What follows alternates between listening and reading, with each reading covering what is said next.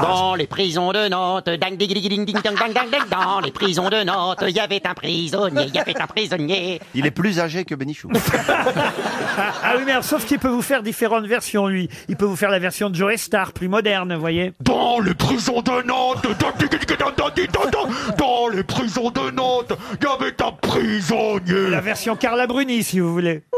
Dans les prisons de Nantes.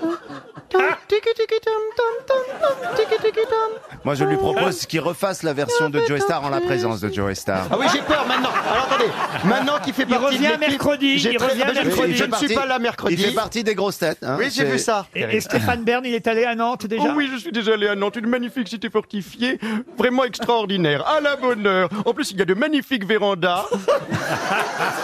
Et, et Karl Lagerfeld est allé à Nantes Ah déjà oui, une, une- une très, très très jolie ville, mais on mange beaucoup de gras là-bas. Et Donc euh, les, les- les femmes sont des espèces de grosses vaches, on ne s'habille qu'en 42, donc je déteste cet endroit abject.